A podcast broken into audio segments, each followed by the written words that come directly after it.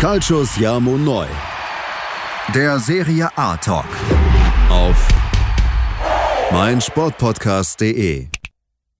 Buonasera, liebe Tifosi. Hier ist wieder Calcio Siamo Neu, der Serie A Talk auf meinsportpodcast.de. Mein Name ist Sascha Wagner. Ich begrüße wieder meinen Serie A-Experten, René Steinhuber. Hallo René. Hallo Fratello. Hallo, liebe Tifosi. Wie geht's dir heute? Puh, ja, ähm, ja, ich hatte eine Nahtoderfahrung, würde ich fast sagen. Eine Nahtoderfahrung. Ja, es ist äh, vielleicht leicht übertrieben, aber äh, ich habe mir jetzt gleich eine Flasche Wein aufgemacht. Ich, ich feiere das Leben jetzt gerade.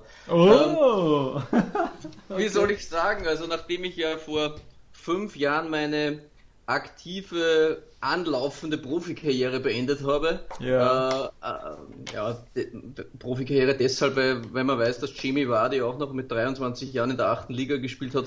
Da hatte ich eigentlich bessere Voraussetzungen. Aber, ja, Mann. Um es kurz zu machen, die letzten fünf Jahre habe ich nicht mehr allzu viel auf äh, Ausdauertraining gesetzt, also war eher mehr im Krafttraining und so zu Hause. Ja. Und heute wollte, ich, äh, wollte ich es nochmal wissen, bei 35 Grad im Schatten. Nein! Keine Ahnung, warum ich motiviert war, aber ein Kumpel hat mir geschrieben, er geht dann auch laufen und ich habe mir gedacht, oh je, boah, laufen gehen und mir gedacht, ja okay, hilft nichts, ich muss auch wieder mal laufen, habe gedacht. Ja. Und ja, die ganzen Nachbarn waren draußen und hast du gedacht, ja, vor den Nachbarn kannst du auch keine Blöße geben, jetzt musst du gleich ordentlich anziehen mit Tempo, dass das gleich mal ein bisschen was hermacht. Und ich höre noch so eine Mutter im Vorbeiziehen, wie sie sagt, ja, der läuft sehr schnell, mein Sohn. Und ich mir gedacht, okay, jetzt noch 10 Meter, da bin ich bei der Hauswand vorbei und dann kann ich ein bisschen langsamer machen. dann brichst du zusammen. da breche ich, brech ich zusammen. Ja. ja. Ich war dann gefühlt insgesamt vier Stunden unterwegs. Es waren aber leider nur laut Handy 20 Minuten. Also ja. ich habe mich dann nach den 20 Minuten in das Kinderpool von meinen zwei Jungs gerettet. Habe es ja. gerade so nach Hause geschafft ja. und habe mir gedacht, so und jetzt hinein in die Abkühlung. Ja, ja das Kinderpool hatte auch 35 Grad. Ähm, Nein! Es, es, war eher so Thermalwasser. Hatte Ach, das Ganze. Ja. ja, und hat man dann noch den Gartenschlauch zwei Minuten über den Kopf laufen lassen, mhm. äh, dass ich das Ganze dann überstehe. Also ja, war nicht die beste Idee. Ich glaube, das nächste Mal gehe ich um 12 Uhr Mitternacht laufen, da hat es so angenehmere Temperaturen. Ja, das nur auch. kurz, wie es mir geht. Ich glaube, der Bayer hätte zu dir gesagt, bist du deppert. Bist du deppert. nee, ohne Scheiß, also bei, bei den Temperaturen, ne, da, also da würde ich nichts machen. Ganz ehrlich, das ist ja reine reine Qual, Alter. Also hast du Spaß? Nee, um Gottes Willen, nein, überhaupt keinen Spaß. Ja, aber ne? das, du kennst es ja, da unterhältst du dich mit irgendjemandem und der wirkt gerade motiviert oder auch nicht so. aber, du gedacht, aber, du kommst auf die Idee auf irgendwas und denkst du, ja, könnte ich auch wieder mal machen. Und ja. ja. okay, auf die Idee komme ich nicht mehr, das kann ich, da bin ich mir sicher. Das glaube ich dir. Wie jung bist du nochmal? 34 Jahre jung. 34 Jahre jung, René. Jünger als CR7 und Ibrahimovic, deutlich. Und also jünger. Und, Alter. Und deutlich jünger wie Sascha Baharian, ne? Das muss man das auch, auch ne? Ja, ja. Aber der, wie sagt man so schön, der, der Stein der Zeit nagt ja an uns allen, René. Deswegen, ähm, ja. In dem Alter brauchst du echt immer auf die Idee zu kommen, bei 35 Grad irgend so einen Scheiß zu veranstalten. Ne? Das ist wirklich. Ähm, ja, dass du da eine Nahtat, Nahtat, Nahtoderfahrung hattest, das wundert mich nicht, die hätte ich mit Sicherheit auch gehabt. Beziehungsweise vielleicht würde ich gar nicht mehr hier am Mikro sitzen. Aber kommen wir zu einer spaßigeren Sache und ich denke mal, du hast ja jetzt auch temperaturtechnisch etwas angenehmer. Naja, ich habe fast nichts an, äh, aber es ist ziemlich, ziemlich warm, muss ich sagen. Das Nachschwitzen ist relativ unangenehm. Okay, liebe Tifosi, stellt euch einfach René Steinhuber komplett nackt vor, vor seinem Mikro. Ja. Und, ähm, Mit Glas glaub, Wein habe ich. Ein Glas Wein, immerhin bist du mit ja. einem Glas Wein bekleidet. Riesling, ein herrlicher Riesling. Sehr schön. Wunderbar. Dann kommen wir jetzt nämlich zu einem feierlichen Anlass. Da passt dein Wein ja perfekt dazu. Jawohl. Und zwar, liebe Tifosi, wir haben es in den letzten Wochen äh, irgendwie ist es uns jedes Mal durchgesagt, dass wir eigentlich ein T-Shirt äh, verlost haben. Und jetzt haben wir uns, äh, besser gesagt, René hat dran gedacht, ich jetzt wieder vergessen. Deswegen wollen wir jetzt die Auslosung für euch. Ich wollte jetzt sagen live. live. Ja, wir für uns beide ist es Ja, live, für uns beide ist es live. Nicht, ja. Genau, genau. Ihr erfahrt es dann morgen, wer oder an wen das T-Shirt geht, liebe Tifosi. Und René, du hast einige Kügelchen vorbereitet. Ja, habe ich. Das Und du bist auch noch. die nackte Losfee mit dem Vino Rosso oder Vino Bianco? Bianco. Bianco, so, ich, natürlich. Ich, ich, ich äh, massiere die Kügelchen jetzt ein bisschen. Ah. Und du sagst dann Stopp und ich ziehe dann irgendwann mal eins. Ja, massier du mal noch ein bisschen. Äh, ich massiere noch ein bisschen. ich hoffe, ich kann meine Schrift nachher lesen. Die, war, die ist fürchterlich. So, dann würde ich sagen, ist genug, bevor du hier noch intim wirst mit den Kügelchen. Okay. So, okay, ich habe eins. Mhm. So, dann machen wir das auf. So, was haben wir da?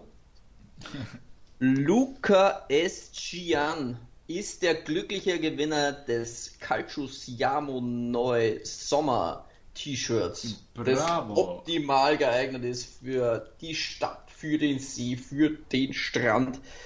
Ja, was, was äh, Entscheidendes vergessen. Du schreibst uns einfach auf Instagram an oder wir kontaktieren dich und dann lasst uns deine Adresse zukommen und dann werden wir dir das senden und dann darfst du uns gerne verlinken in deiner Instagram Story als glücklicher Gewinner yes. des T-Shirts. Ja, genau. aber alle anderen dürfen natürlich das T-Shirt auch gerne erwerben. Schreibt uns einfach kurz an, wenn ihr Interesse habt. Äh, wie vorige Woche, einer hat uns auf Twitter kontaktiert oder schreibt uns auf Instagram oder auf Facebook oder äh, auf unsere E-Mail-Adresse culturesjammerneut.gmx.net. Bei Fragen dazu ähm, haben wir auch verschiedene Modelle am Start. Vielleicht ist ja für den einen oder anderen was dabei. Und gleichzeitig ist es natürlich auch eine kleine Spende an den Podcast. Genau, liebe Tifosi. Also kauft unseren Merch oder gewinnt ihn. Und so ist es. Genau, dann würde ich sagen, René, kommen wir zu unserem Kerngeschäft. Bist du bereit? Ich bin bereit. Du bist bereit, denn, liebe Tifosi, in Florenz ist die Bombe geplatzt. Und zwar wurde niemand Geringeres als nächster Trainer der Fiorentina vorgestellt für die Saison 2020-21 als der sensationelle, meisterhafte Erfolgscoach der Giuseppe Iacchini. Liebe Bravo. Tifosi! Wie wir es schon angekündigt haben, Florenz ist auf der Überholspur. ja, Florenz will in die Serie B. Daher wurde Giuseppe Iacchini in seinem Amt als Chefcoach der Viola für die nächste Saison bestätigt. Wie geht's dir damit, lieber René? Ähm, wenn du bedenkst, dass äh, Namen wie äh, ein Ivan Juric und äh, Eusebio Di Francesco äh, unter anderem im Gespräch waren, die ja eigentlich schon gerade Di Francesco ja schon ein bisschen mehr in ihrer Vita zu bieten haben als äh, Beppe Iacchini. Oder wenn man auch noch bedenkt, dass auch vor einigen Wochen noch Emery oder Spalletti im Gespräch waren. Okay. Ähm, von denen äh, mal ganz abzusehen ja, es zeigt ein bisschen okay. das, was wir schon befürchtet haben. Ja. Ähm, gefällt mir jetzt nicht so gut, muss ich ganz ehrlich sagen. Wir sind jetzt nicht äh, die größten Iacchini-Fans, die ja. unserem Podcast schon länger folgen, ja. haben das wahrscheinlich schon mitbekommen.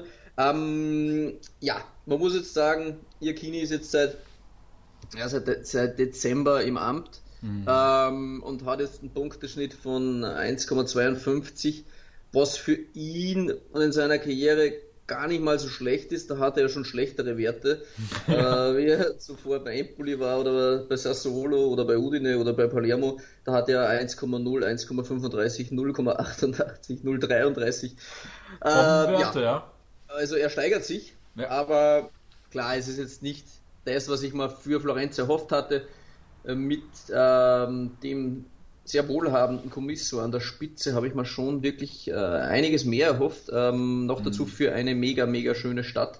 Ja. Für mich Florenz einer der schönsten Städte der, der, ja, der ganzen Welt. Also was ich bis jetzt alles ähm, bereist habe, vor allem in Italien.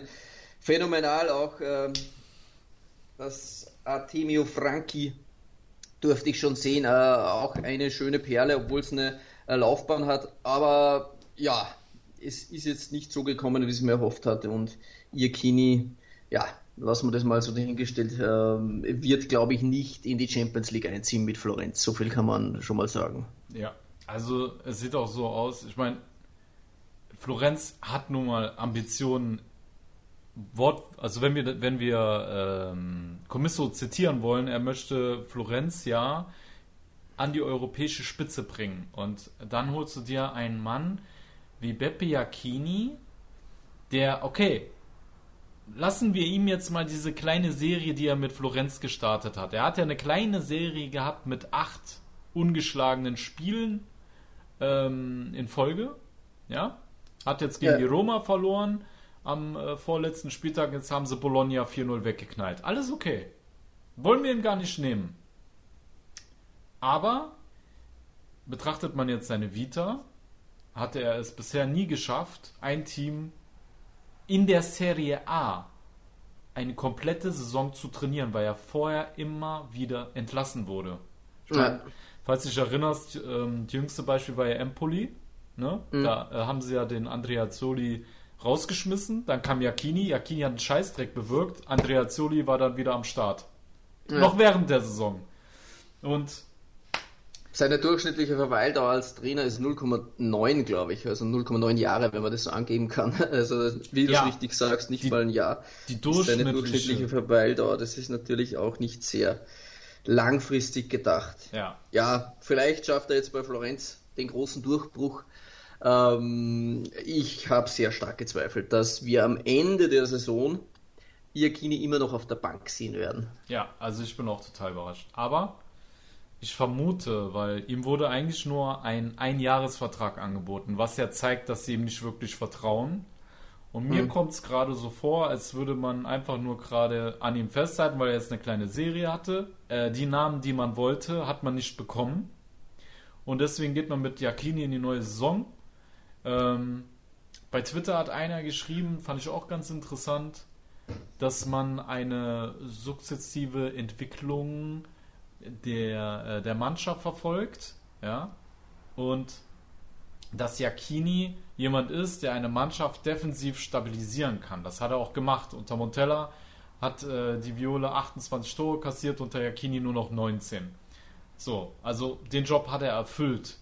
Und ähm, deswegen setzt man jetzt erstmal auf einen defensiv denkenden Gegner wie, äh, Trainer wie Jacchini und holt dann nach der nächsten Saison einen Trainer, der auf Angriffsfußball setzt, um diese junge Mannschaft weiterzuentwickeln. Also den Ansatz fand ich ganz interessant, aber ich weiß nicht, ob, ob, ob die wirklich so denken. Also mir kommt das alles ein bisschen konzeptlos rüber, wenn ich ehrlich ja, bin. Mir auch.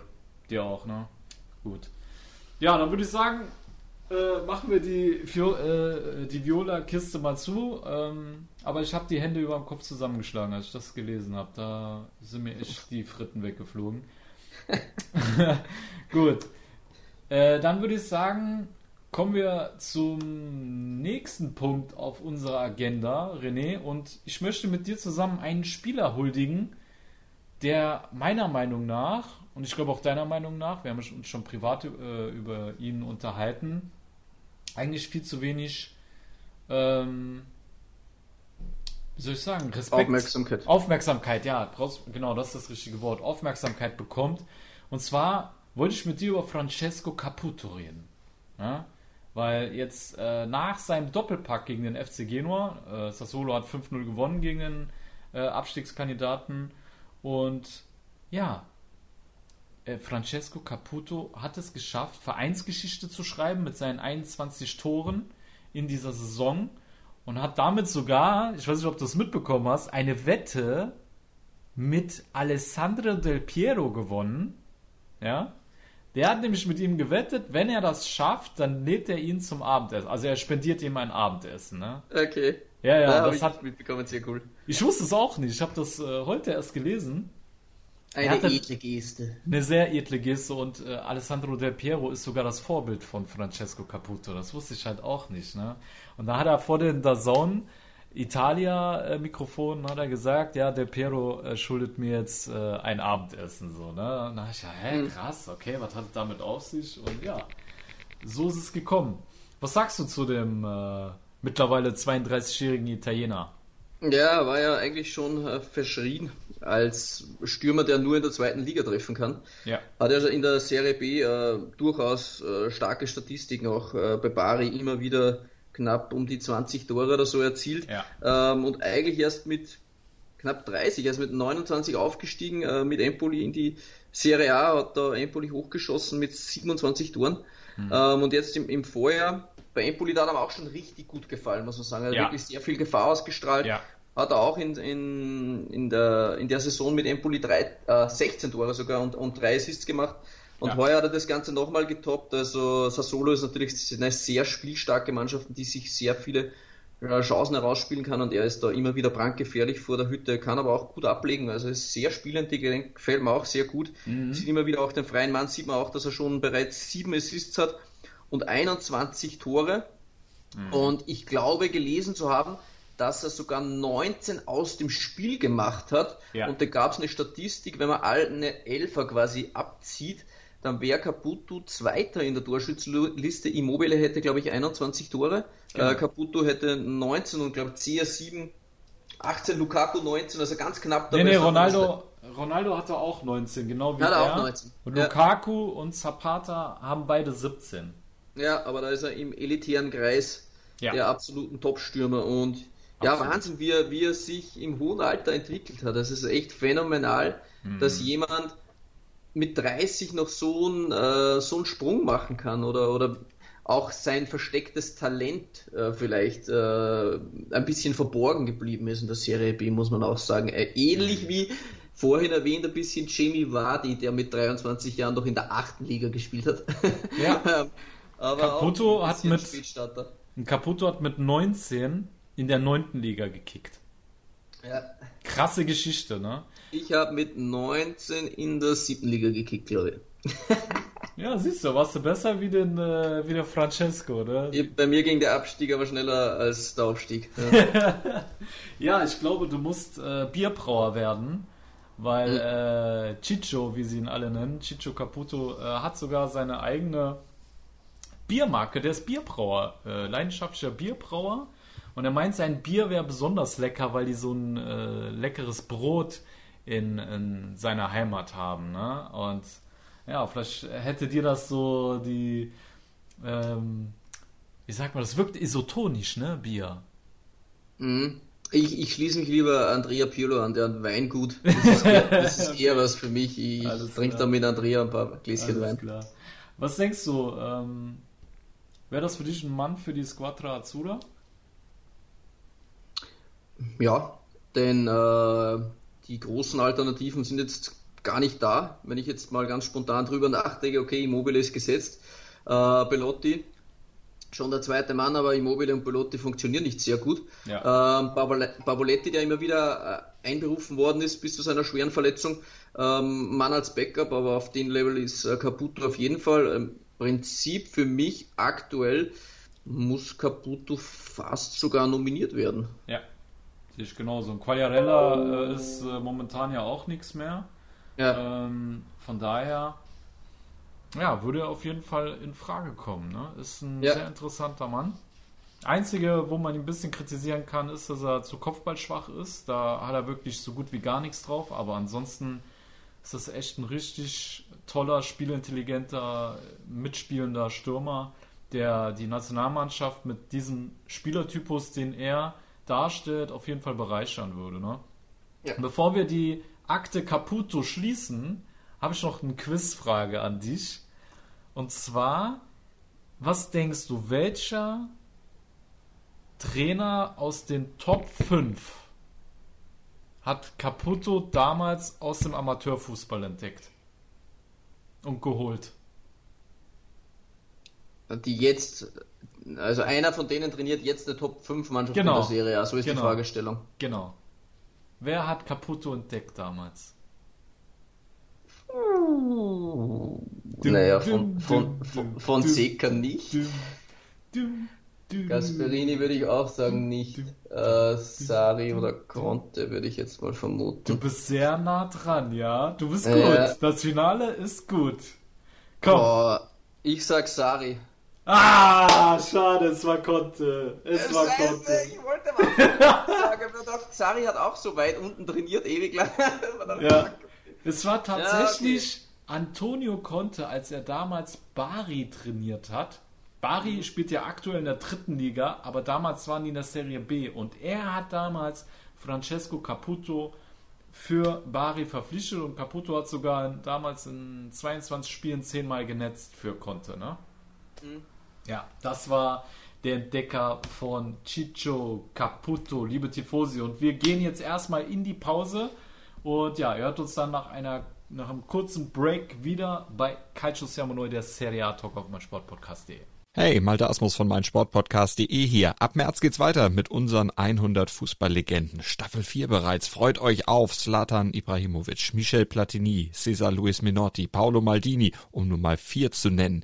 Und bis wir mit der vierten Staffel kommen, hört doch einfach noch mal rein in die bisherigen drei Staffeln. Ronaldinho, Sepp Meyer, Gary Lineker, Lothar Matthäus und viele weitere warten da auf euch. 100 Fußballlegenden. Jetzt überall, wo es Podcasts gibt. So, liebe Tifosi, da seid ihr wieder bei Calcio Siamo Noi, der Serie A Talk auf mein Sportpodcast.de. Und wir machen weiter mit dem Calcio Napoli und der La Favola di Victor, oder besser gesagt Vittorio Osimen. Weil, ja, diese Fabel äh, wird, glaube ich, niemals enden. Äh, wir sind, René, wieder in der finalen Phase dieses Transfers. Wie schon seit mal. Wochen. Ja. Aber irgendwie kommen wir nicht zum Punkt. Ja, wir waren schon kurz vorm äh, Punkt, dann hat er plötzlich den Berater gewechselt, dann ging es wieder von vorne los. Ja. Jetzt hast du wieder das Gefühl, wir sind kurz vor Punkt, aber ich glaube, jetzt sind es wirklich nur mehr noch wenige Tage oder Stunden, bis der Deal dann offiziell wird. Genau. Ja, also es gab ja jetzt ähm, nochmal eine kleine Aktualisierung, wie es denn genau aussieht.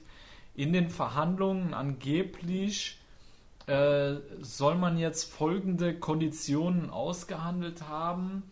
Einen Sockelbetrag von 50 Millionen plus etwaiger Boni plus Ersatztorhüter Karnetzis. Plus eventuell einen Jugendspieler habe ich noch Auch gelesen. Das, das hieß es auch mal kurz, ja, hat Sky mal berichtet. Aber für mich jetzt, ich hatte den Jugendspieler nicht gekannt. Ich hoffe für Neapel, dass er nicht ähnliche Qualitäten hat wie der Tausch damals äh, Saniolo plus Cash für Niangolan. Ja, ja, ja, das, das war auch schon also ein richtiger Griff äh, Ja. in die äh, sanitäre Anlage, sag ich mal. Aber ich glaube, der Deal ist so konkret, denn ansonsten hätte sich nicht äh, Mertens vor einer Stunde auch zu Wort gemeldet im Interview.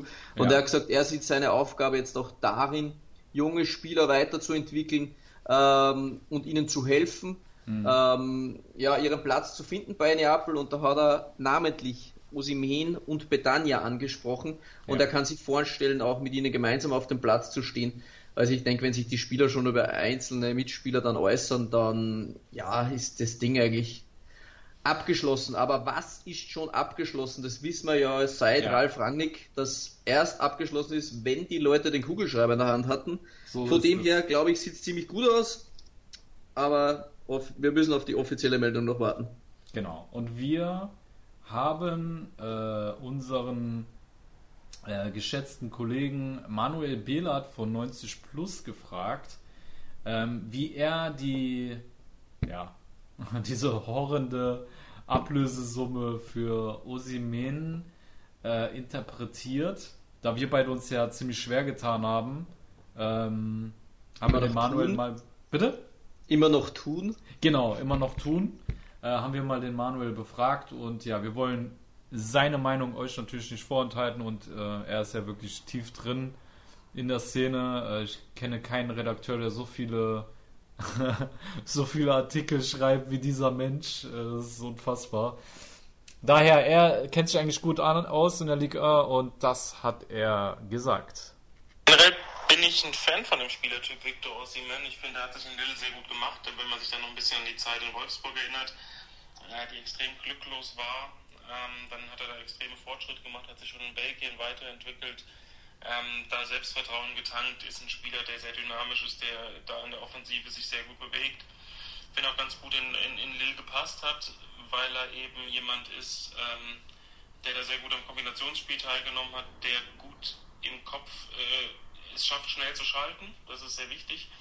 Ähm, und dadurch passt er meiner Meinung nach auch relativ gut nach Neapel.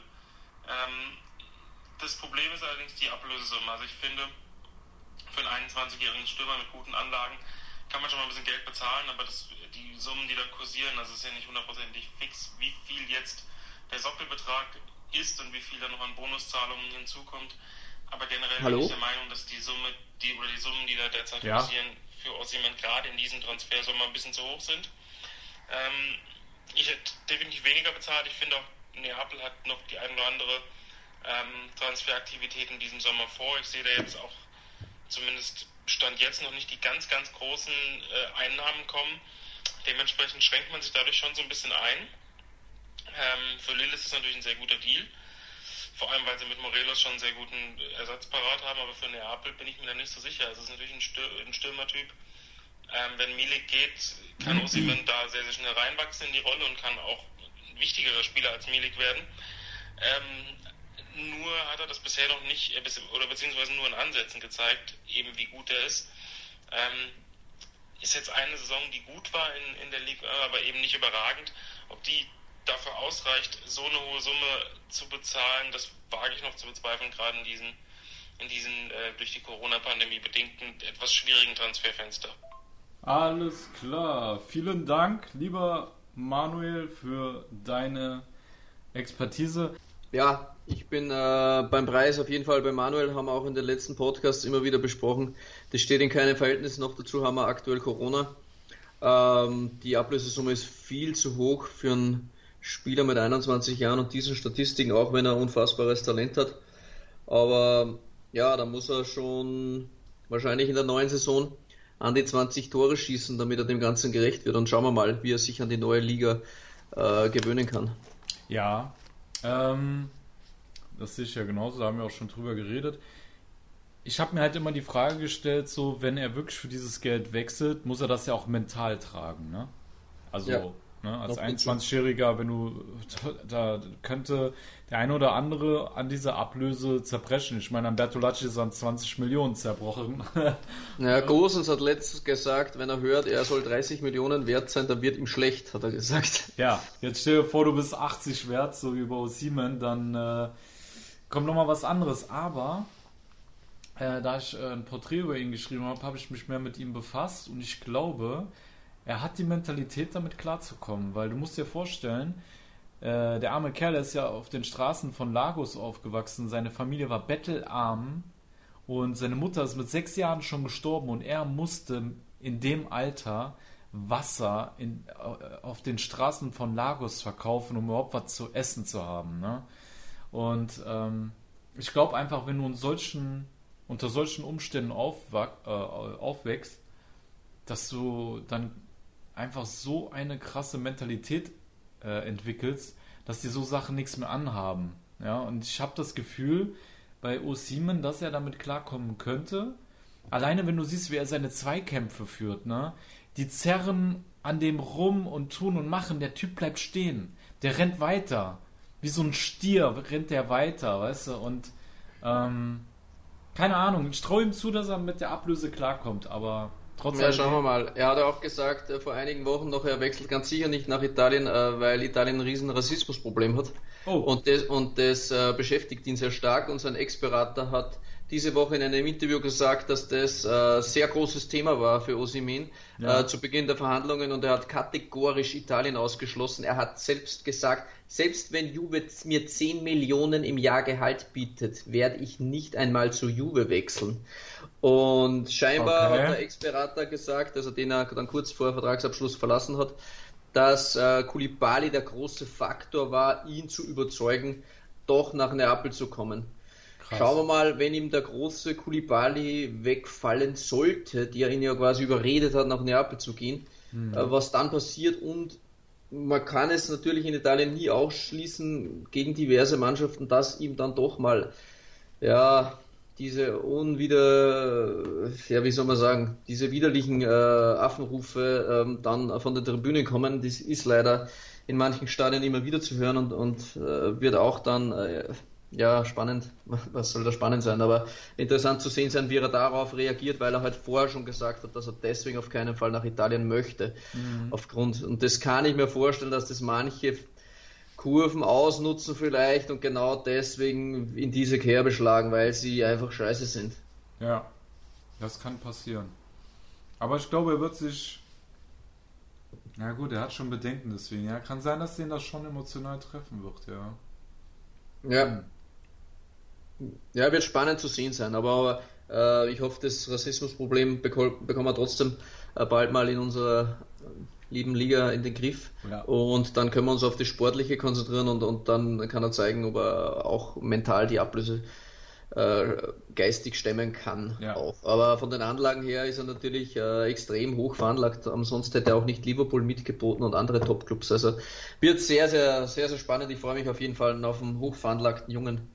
Hast du eigentlich, hast du eigentlich auch das mitbekommen äh, oder dieses, diesen Artikel gelesen, dass äh, Gattuso ähm, und äh, Aurelio De Laurentiis, die haben, sollen sich mit ihm und seinem Berater auf einer auf einer Yacht irgendwie getroffen haben und Gattuso soll gesagt haben, so Simen, dass ihn unbedingt will und dass er freiwillig auf sein Gehalt verzichten würde, nur damit er äh, wie heißt es, äh, zu Neapel wechseln würde. Also er würde ihm von seinem Gehalt abgeben, nur damit er käme. Ne? Also der ist richtig scharf auf den. Ja, es gab auch das Gerücht, dass äh, Gattuso auf einen Teil seines Gehalts verzichtet, genau. damit sie Osemin stemmen können. Ja. ja, das meinte ich, das meinte ja, ich. Ja, habe ich falsch formuliert, genau, habe ich falsch formuliert.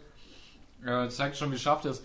Mhm. Jetzt weiß ich auch, warum der so geil auf den ist, weil der hat dieselbe, der hat dieselbe Grinter, ne?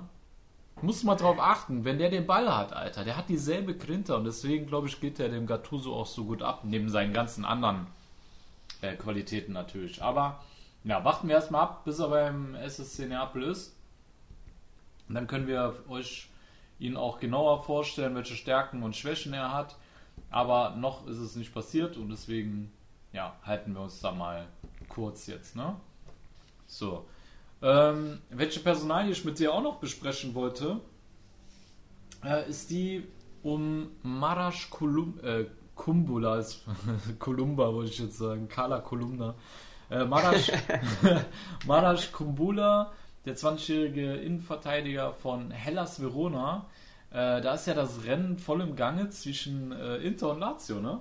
Ja, jetzt eigentlich eh schon seit, seit Wochen mehrere Inter- nahen Journalisten berichten ja schon seit Monaten über den Abschluss, aber ja, dies lagen auch in letzter Zeit sehr oft falsch. Mhm. Ähm, Lazio soll sehr konkretes Interesse daran haben und was man liest auch von der ein oder anderen seriösen Quelle, dass Kumpula scheinbar sogar Lazio leicht favorisieren würde, habe mhm. ich zumal äh, vernommen, aber Inter äh, mehr Gehalt bieten würde und auch bei der Ablöse natürlich etwas finanzkräftiger ist, wird sicher spannend. Ja, ich habe auch gelesen, dass ähm, die Laziali sich bisher auch noch nicht mit Hellas Verona über die Ablöse haben einigen können. Und daher ist Inter auch noch im Rennen. Ähm, wir haben unseren Hellas Verona-Experten befragt für euch. Erstens, was er denkt, wo es Kumbula hinziehen wird. Und zweitens, worauf sich die Tifosi aus den jeweiligen Fanlagern bei Kumbula freuen dürfen. Servus, schönen guten Abend. Ja, Marasch Kumbula, sicherlich eine der absoluten Entdeckungen dieser Saison. Inzwischen albanischer Nationalspieler, jedoch geboren und aufgewachsen am Ufer des Gardasees, unweit des Hellas Trainingszentrums, spielt dann auch folgerichtig schon seit seinem achten Lebensjahr im Hellas-Trikot. Ja, Kumbula, seine Stärke ist natürlich seine physische Stärke kombiniert mit seinem Stellungsspiel und auch seiner Zweikampfstärke ist es natürlich eine explosive Mischung, ähm, wo viele Gegenspieler auf jeden Fall, oder wo er sich bei vielen Gegenspielern auf jeden Fall schon enorm Respekt verschafft hat, das Jahr über. Er ist außerdem extrem kurzpassstark. Seine kurzen Pässe, seine Übersicht, seine Abgeklärtheit eröffnet da auch, ja, auch in der Drucksituation noch neue Spielsituationen aufbauen zu können. Macht er wirklich sehr gut. Da ist allerdings auch noch Luft nach oben, gerade was die Passstärke betrifft. Lange Pässe gehören bis jetzt noch nicht zu seiner Stärke. Liegt auch daran, dass er auf jeden Fall noch technisch limitiert ist. Hat sich da auch schon sehr gebessert. Ist allerdings noch Luft nach oben, ist aber, glaube ich, was, ähm, das auch mit der Zeit in der Serie A kommen wird. Und eben auch einfach ein Attribut, das man verbessern kann. Das war es eigentlich schon so wirklich von seinen Schwächen. Es ist wirklich unfassbar, dass der junge Bursche gerade mal 25 Serie A-Spiele auf dem Buckel hat, glaube ich. Ist wirklich, ja, das ist wirklich eigentlich verwundernswert, wenn man seine, seine Routine und seine Abgeklärtheit sieht. Was ihm immer noch vorgeworfen wird, gerade auch in den letzten Wochen, ist, dass er nur in der Dreierkette funktionieren könne, was absolut nicht der Fall ist.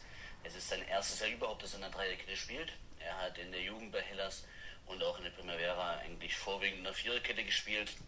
Das war eigentlich noch umso erstaunlicher, wie schnell er sich an das Spiel von Ivan Juric angepasst hat. Ja, wo wir Kumbula nächstes Jahr sehen, sehr spannende Frage. Es scheint, als würde er lieber nach Rom zu Lazio. Ich war mir da eigentlich auch fast sicher bis vor wenigen Wochen. Inter hat wohl nochmal ernst gemacht, hat im Gesamtvolumen auf jeden Fall, zumindest aus Hellas Sicht, das attraktive Angebot. Deswegen nehme ich auch stark an, dass wir nächstes Jahr in Mailand sehen. Meine Wunschvorstellung wäre natürlich, dass er noch ein Jahr in Verona bleibt. Ist allerdings, stand jetzt zumindest unrealistisch. Gab da mal kurz Gerüchte über Gespräche über eine Vertragsverlängerung, aber eigentlich kann ich mir das nicht vorstellen. Zum Preis muss ich noch anmerken, ich glaube, wenn er nicht bei Hellas spielen würde und kein albanischer Nationalspieler wäre, dann würde da niemand mit der Wimper zucken, was diese 30 Millionen Euro, die gefordert werden, betrifft. Denn der Junge hat einfach ein Bombenpotenzial. In diesem Sinne, viel Spaß euch noch, einen schönen Abend. Danke, lieber Steffen. Danke. Äh, Rank vom Hellas Blog. Ja, René, äh, was sagst du? Ist ähm, schon ziemlich beeindruckend, ne?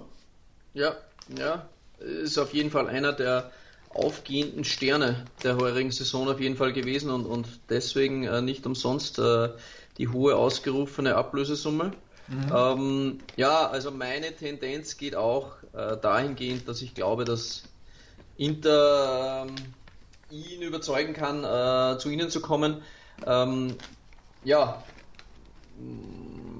Antonio Conte ist einfach jemand, der dich sehr gut überzeugen kann, äh, finanziell, wenn sich die dann auch noch locken. Inter hat sicher, ich will jetzt nicht unverständlich sein, aber das bessere Projekt am Start gegenüber Lazio. Das ist ja jetzt äh, für mich halt einfach Tatsache, dass Inter eher die Chance hat, langfristig jetzt einen Titel zu holen als Lazio. Mhm. Äh, von dem her wird man halt nur sehen müssen, wie seine mh, mm, Chancen sind, ähm, einen Stammplatz zu ergattern. Der wäre wahrscheinlich bei Lazio aktuell höher, aber ja. ja, bei Inter ist halt immer wieder der Name, den wir auch vorige Woche schon im Podcast beschrieben haben, mit Skriniar mhm. im Gespräch bei vielen Clubs und ja, man muss abwarten, wie sich diese Personalie auch, auch entwickelt. Ansonsten äh, Godin wird vielleicht den Verein verlassen, dann hast du Bastoni, De Frey, äh, Kumbula wäre sicher eine spannende äh, Kombination. Ja, ja, ja. finde ich auch. Vor allem, wenn Inter es wirklich schön bekommt, Skriniar abzugeben für 60 Mill, dann holst du einen Kumbula für 30, hast noch 30 Mille plus und hast ein echt geiles, geiles Abwehrtalent geholt. Ähm, was zusammen mit Bastoni, der für mich auch überragend ist diese Saison, absolute positive Überraschung, ja. was bisher auch ein bisschen untergegangen ist. Ähm, das ist eine geile Abwehr, da kannst du echt was mit aufbauen. Und sie ist jung. Also die können sich wirklich über Jahre hinweg einspielen. Ne? Ja, aber man muss halt auch sagen, wenn jetzt Skriniar tatsächlich gehen sollte und Coutinho auch, äh, wer kommt nach den dreien? Das ist es. Äh, also, ja, eben. Ich habe auch gedacht, ich bin gerade fast wieder vom Sessel geflogen. Also Hast du seinen Pass gesehen? Sein Pass? Äh, gegen wen war es jetzt? Wer sieht seine Pässe nicht? Also äh, über Ranocchia will ich auch keine Zeit meinen Podcast verschwenden. Von Gagliardini, Gagliardini äh, inspiriert äh, war dieser Pass gewesen. Meine Fresse. Ja, meine Fresse. Mhm. Ja, aber wie, ich sehe es wie du. Also es wäre wirklich ja. eine geile Kombination aus der Routinier mit Defray und dann die zwei Jungen flankieren ihn. Könnte interessant werden. Ja, absolut. Dann würde ich sagen, machen wir die Akte Kumbula ebenfalls zu. Wir gehen in die Pause. Liebe Tifosi, Bis gleich bei Calcio Siamo Neu, der Serie A Talk auf meinsportpodcast.de. In rund 40 Folgen habt ihr mich jetzt schon sagen hören, I want to tell you about the Beatles. Ich habe euch die Geschichten zu ihren Alben und ihren Songs erzählt, euch ihre wichtigsten Wegbegleiter und Vertraute vorgestellt und natürlich die Orte, die für die Bandgeschichte eine wichtige Rolle spielten. Habt ihr die drei bisherigen Staffeln schon durchgehört? Nein? Na, worauf wartet ihr dann noch? Rein in den Podcatcher eurer Wahl und einfach mal losgehört. Und folgt gerne auch unserem Instagram-Kanal iwtty-Beatles Podcast. So, liebe Tifosi, da seid ihr wieder bei Calciamo Neu, der Serie A Talk auf mein Sportpodcast.de und ich halte jetzt mal meinen Schnabel, weil wir kommen jetzt zu Juventus Turin und wir lassen erstmal einfach nur Töne für euch erklingen und ihr könnt euch denken, was da gerade los ist.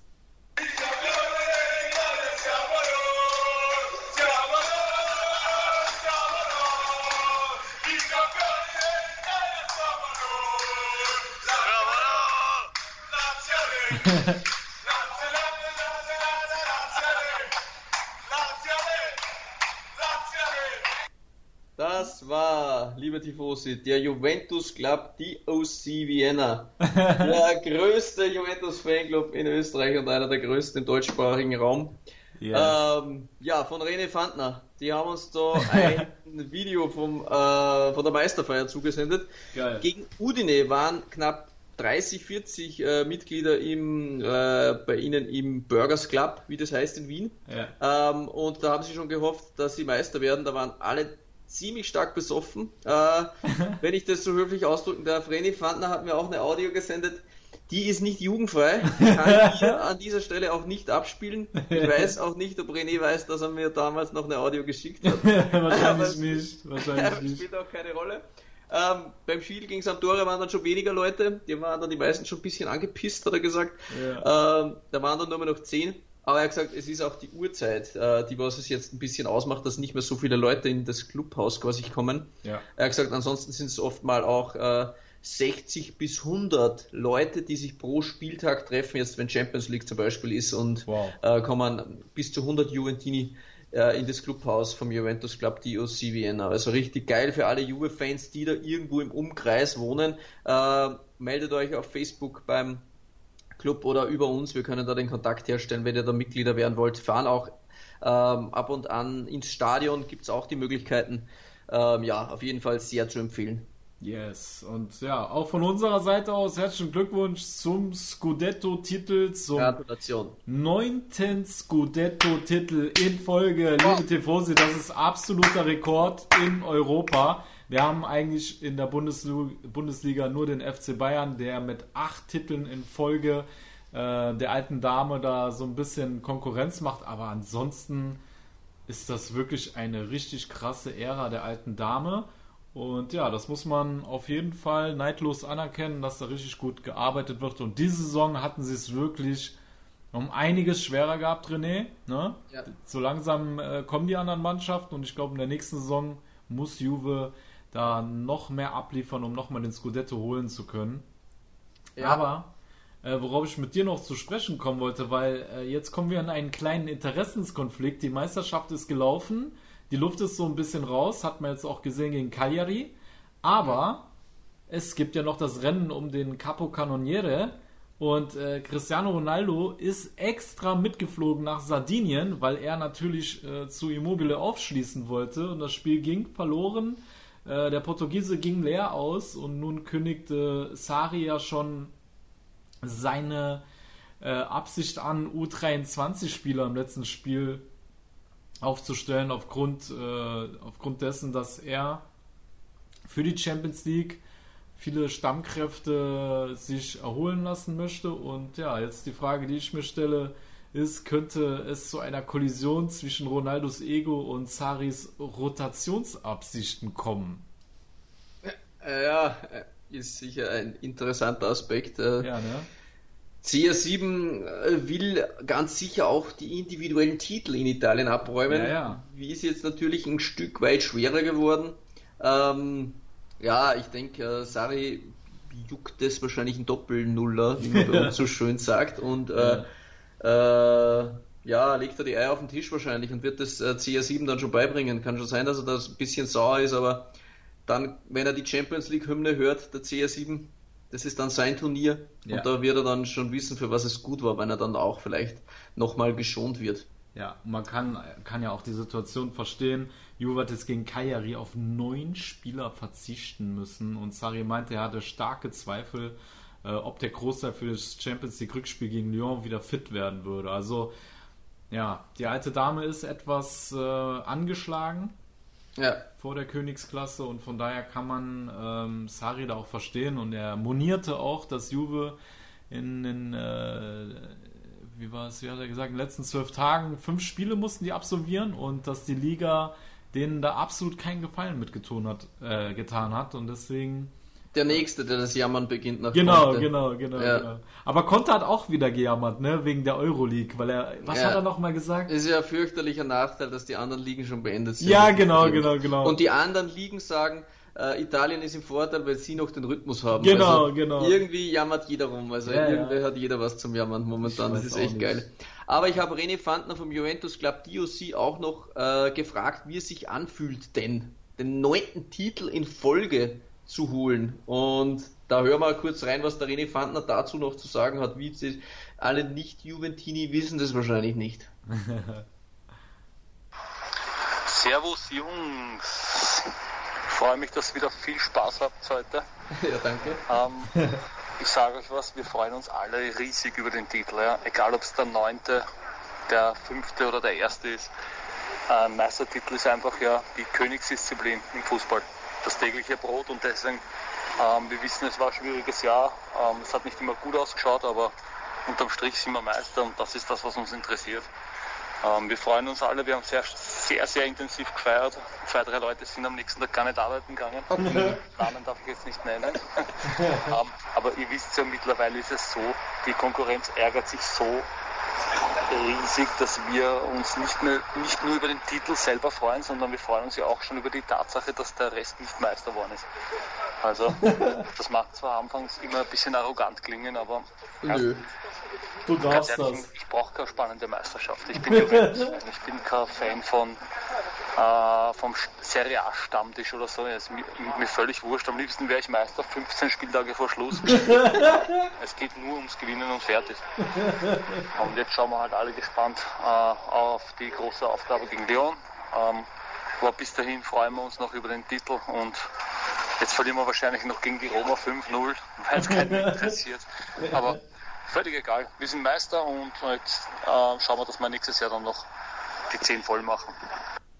Danke, René Fandner. Bester Mann, ohne Scheiß, Ja, Alter. bester Mann, Alter. Also René Fandner, jetzt offiziell, du musst jetzt mal äh, eine Stunde 30 mit mir und mit Sascha durchhalten. Ich glaube, du kommst jetzt mal komplett rein in den Podcast. Also Eigentlich das können wir uns mal, nicht ja. entgehen lassen. Irgendwann äh, wird es soweit. Also das ist ja. Ja, ich liebe einfach seine angenehme, trockene, staubige, humorvolle, ironische Art. Also Ja, das ja. seinesgleichen hier bei uns im Podcast. René von Juventus Club Ist so. Nico Ja, weißt du, der Typ ist authentisch. Der ist einfach Ja. authentisch. Den juckt nicht, ob das irgendjemand gefällt, was er sagt. Und das finde ich geil an ihm. Ne? Und genauso Ja. Leute brauchen wir auch hier im Podcast, die äh, sich da nicht irgendwie einscheißen, dass sie irgendjemand vor den Kopf stoßen, weil machen wir beide halt auch nicht. Ne? Ja. Genau. Gut, dann ähm, würde ich sagen, kommen wir noch zu einer Personalie bei Juve, weil ich habe gelesen, dass Arkadiusz Milik nun laut Fabrizio Romano Nummer 1 Transfer Target of the Old Lady geworden ist. Und ähm, ja, René, Dazu Warum? auch René Fandner befragt. Ja, Oh, auch Agresti, der sehr Juventus-nahe Journalist, haben wir, Ja. äh, hat ebenfalls bestätigt, dass äh, Milik erste Wahl sein soll. Und bevor wir beide uns darüber unterhalten, hören wir jetzt kurz mal die ehrliche Meinung wieder von René Fandner zu Arkadiusz ja, ich Milik. freue mich. Und Ah, schlägt mich Dann schlägt mich probieren's mach die. Augen zu dafür. Ähm, weil die Personalie Milik ja momentan in den Medien ist. Ähm, ich, ganz ehrlich, bei uns gehen die Meinungen sehr, sehr auseinander. Viele sagen, ja, das ist irgendeiner, bla bla. Aber ich würde nicht so weit gehen und sagen, ist irgendeiner, weil er hat ja schon bei Ajax bewiesen, dass er wirklich ein Superstürmer ist. Ja. Bei Napoli hat er es nicht immer bewiesen, aber wenn er gespielt hat, war er ja auch nicht so schlecht. Ganz ehrlich, wir brauchen, wir brauchen einen Neuner, falls Higuain weggeht und Ähm, ich sehe ihn eher als Backup, aber ähm, wenn er nicht zu so teuer ist, wenn man ihn vielleicht mit einem Spieler tauschen kann, dann ist das ja eine, dann wird das ein Top-Transfer. Ich, ich würde mich freuen, wenn er bei Juve spielt. Vielen Dank, René Fandner, für deine Einschätzung zu Arcadio Schmidt. So, mein lieber Kollege. Junge. Ah, wieso bin ich nicht früher auf die Idee gekommen, dass ich den scheiß Router einfach runterfahre und neu starte, Alter? Ah! Hörst du mich? Ja, ich höre dich immer. Ich wollte dich nur kurz verarschen. du Pisser! Ja, ich, ich habe wirklich gerade Herzinfarkt bekommen, ne? Oh Gott! Alter, wie der mit meinen Gefühlen spielt, ne? Ja, ja, so mache ich das. Oh.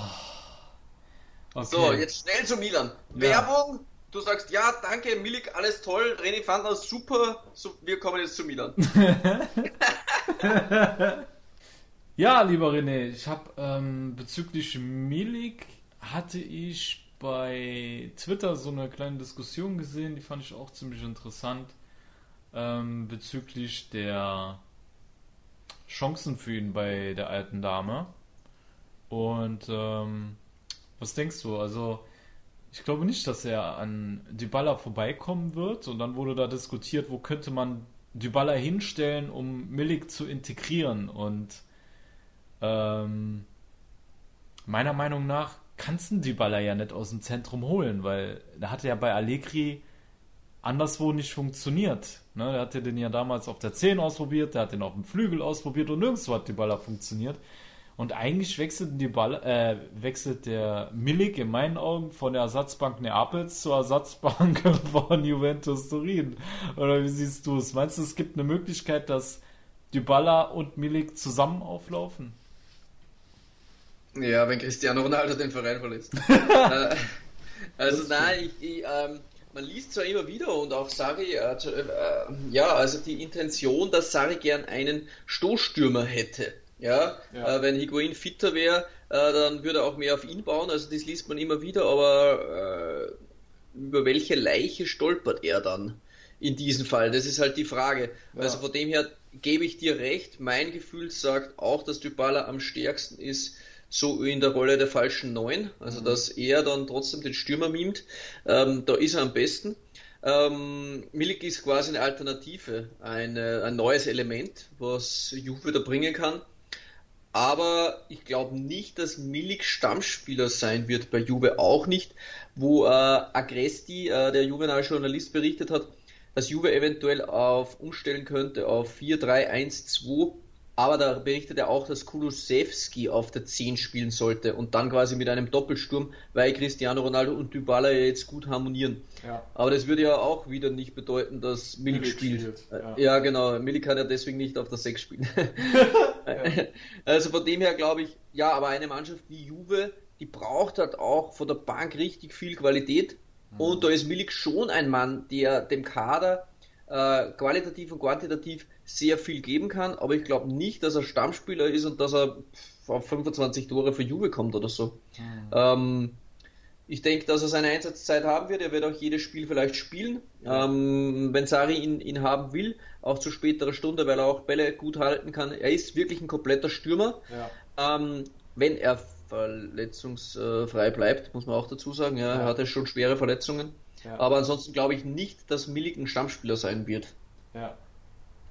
Nee, ich glaube es auch nicht. Ich finde es ehrlich gesagt schade, dass er da hingeht, weil ich glaube, ihm hätte es besser getan, wenn er erstmal zu einem Verein gegangen wäre, wo er wirklich regelmäßig spielt, wo er auch kein Mertens vor sich hat, sondern einfach gesetzt ist und äh, er da einfach mal abliefern kann, eine komplette Saison am Stück. Dann hätte er seine Entwicklung weiter voranschreiten können, äh, vorantreiben können, aber bei Juve, naja, warten wir es mal ab. Vielleicht überrascht ja. uns auch der Sari und vielleicht stellt er ja nachher wirklich die Ball auf rechts und unter Sari klappt's und unter Allegri hat's nicht geklappt. Weißt du, wie ich meine?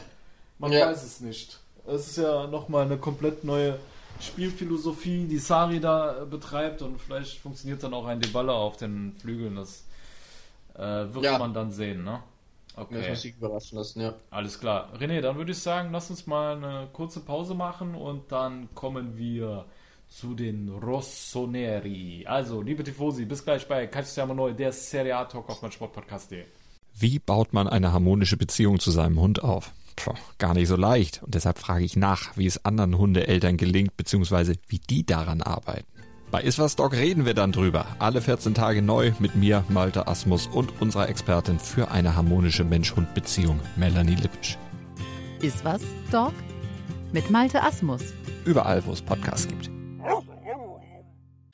So, liebe Tifosi, da seid ihr wieder bei Calciamo Neu, der Serie A Talk auf mein Sportpodcast. Wir machen weiter mit dem AC Mailand und ja, da ist einiges los bei Milan. Nicht nur auf dem Platz, sondern auch abseits des Platzes. Zahlreiche Transfergerüchte, die ähm, rund um die Rossoneri äh, handeln und äh, ja, auf dem Platz läuft es dann auch noch richtig gut, René. Deswegen, bevor ja. wir zu den Transfergerüchten kommen, ähm, muss man eins sagen, wir haben ein neues äh, Traumduo und ähm, ich habe gesehen, man nennt es liebevoll Zlakan. Ja, ja, es ist ähm, ja, es ist tatsächlich so, also dass die Spieler, die momentan äh, den Takt angeben bei Milan, äh, auf dem Platz und auch abseits des Platzes, äh, zumindest einer der beiden, äh, auf jeden Fall. Ja, weil man braucht sich jetzt nur die Statistiken ansehen. Also das ist, ja, also braucht man auch nicht äh, geizen mit, mit Lob. Also wenn man jetzt sieht, Zlatan Ibrahimovic hat seit Neustart, also seit Wiederbeginn, in neun Spielen sechs Tore und vier Assists, also zehn ja. Scorer und Hakan Çalhanoğlu hat in elf Spielen sechs Tore und 8 Assists gemacht. Krank. 14 Scorer. Krank. Für Hakan Çalhanoğlu auf der 10. Wahnsinn. In elf Spielen. Das machen richtig gute Zehner manchmal im ganzen Jahr. Ja. Also, ja.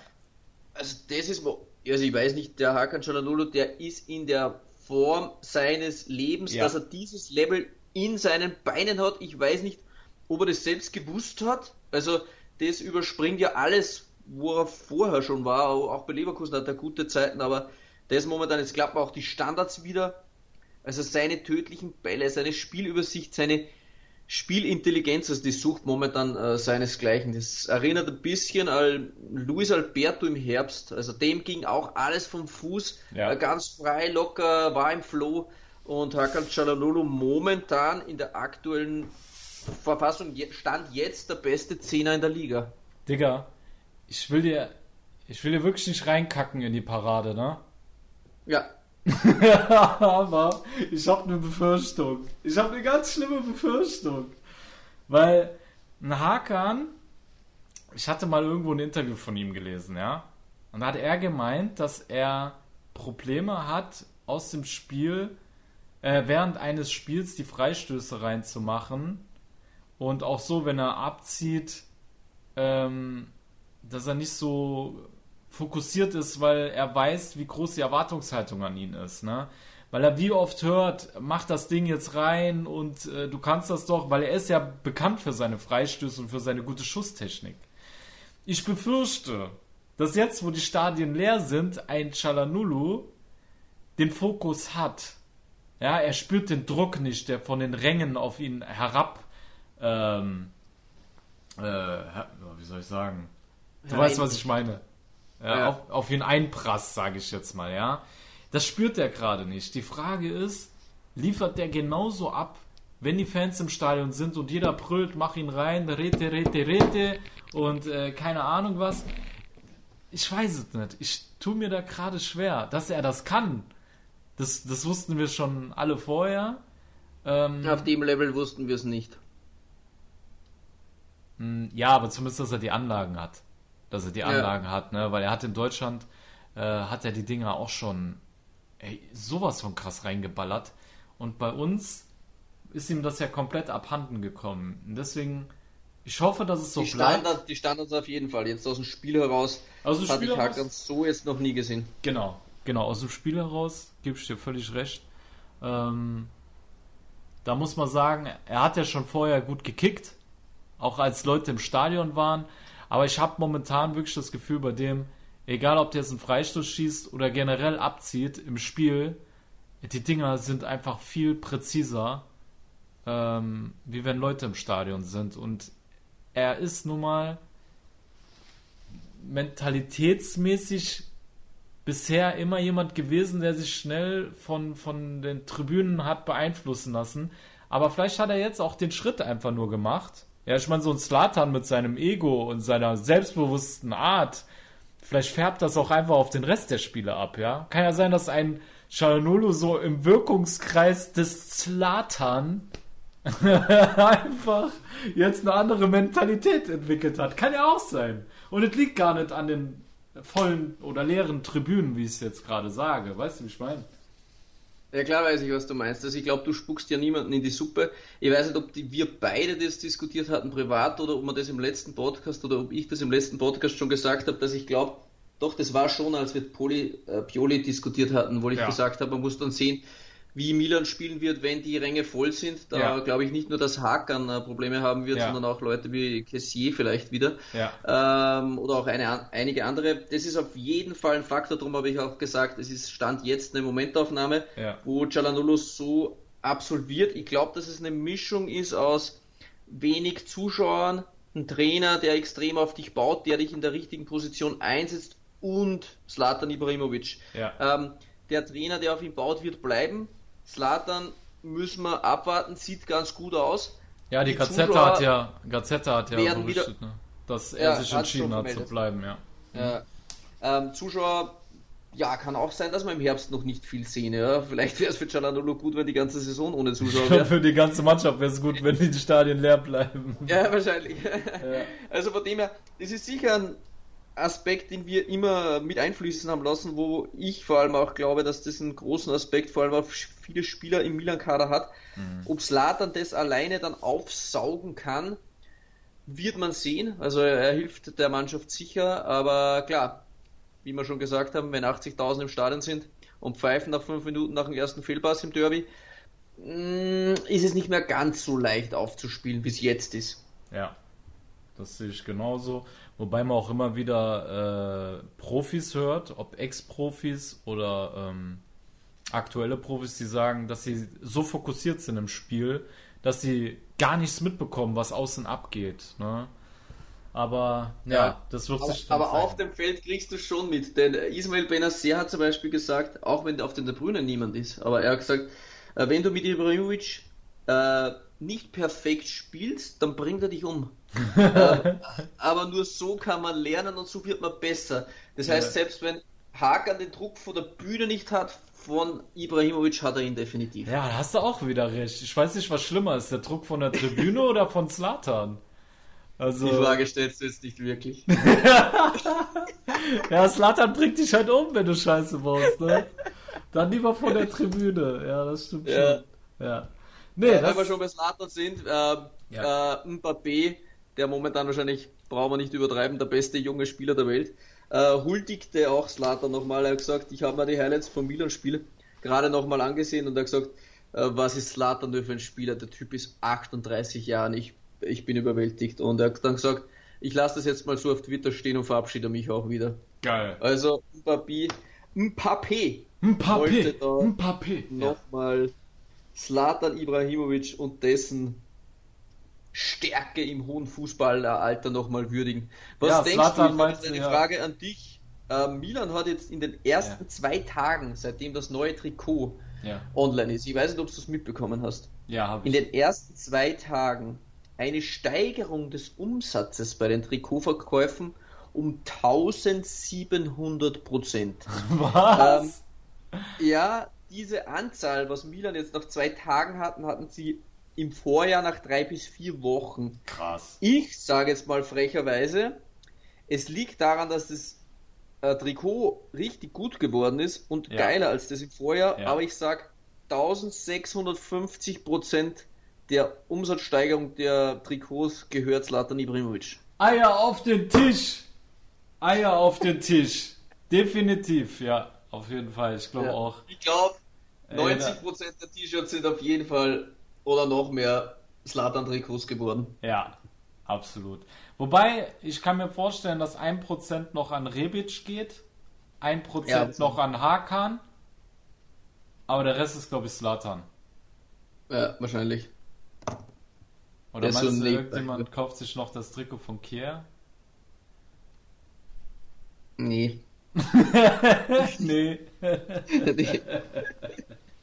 Wir haben ihm eine ehrliche Chance gegeben, aber. Ja, genau, das war es halt dann für ihn auch schon wieder. Ich glaube, Zlatan ist, hat, hat ja. jetzt auch äh, einen neuen Rekord aufgestellt. Er ist mhm. der erste Spieler, der für Milan und für Inter jeweils über 50 Tore erzielt hat. Das ja, gelang ja, genau. noch niemanden in der Serie A. Genau, das habe ich gesehen. Also es ist wirklich krass, was gerade abgeht bei Milan. Also das Spiel gegen Sampdoria war ja Alter, es wird da äh, der Meister auflaufen, ne? Also es war so souverän, das also diese, diese, diese Siegermentalität, die wir gerade haben, die habe ich seit zehn Jahren nicht mehr bei uns gesehen. Das ist alles so selbstverständlich.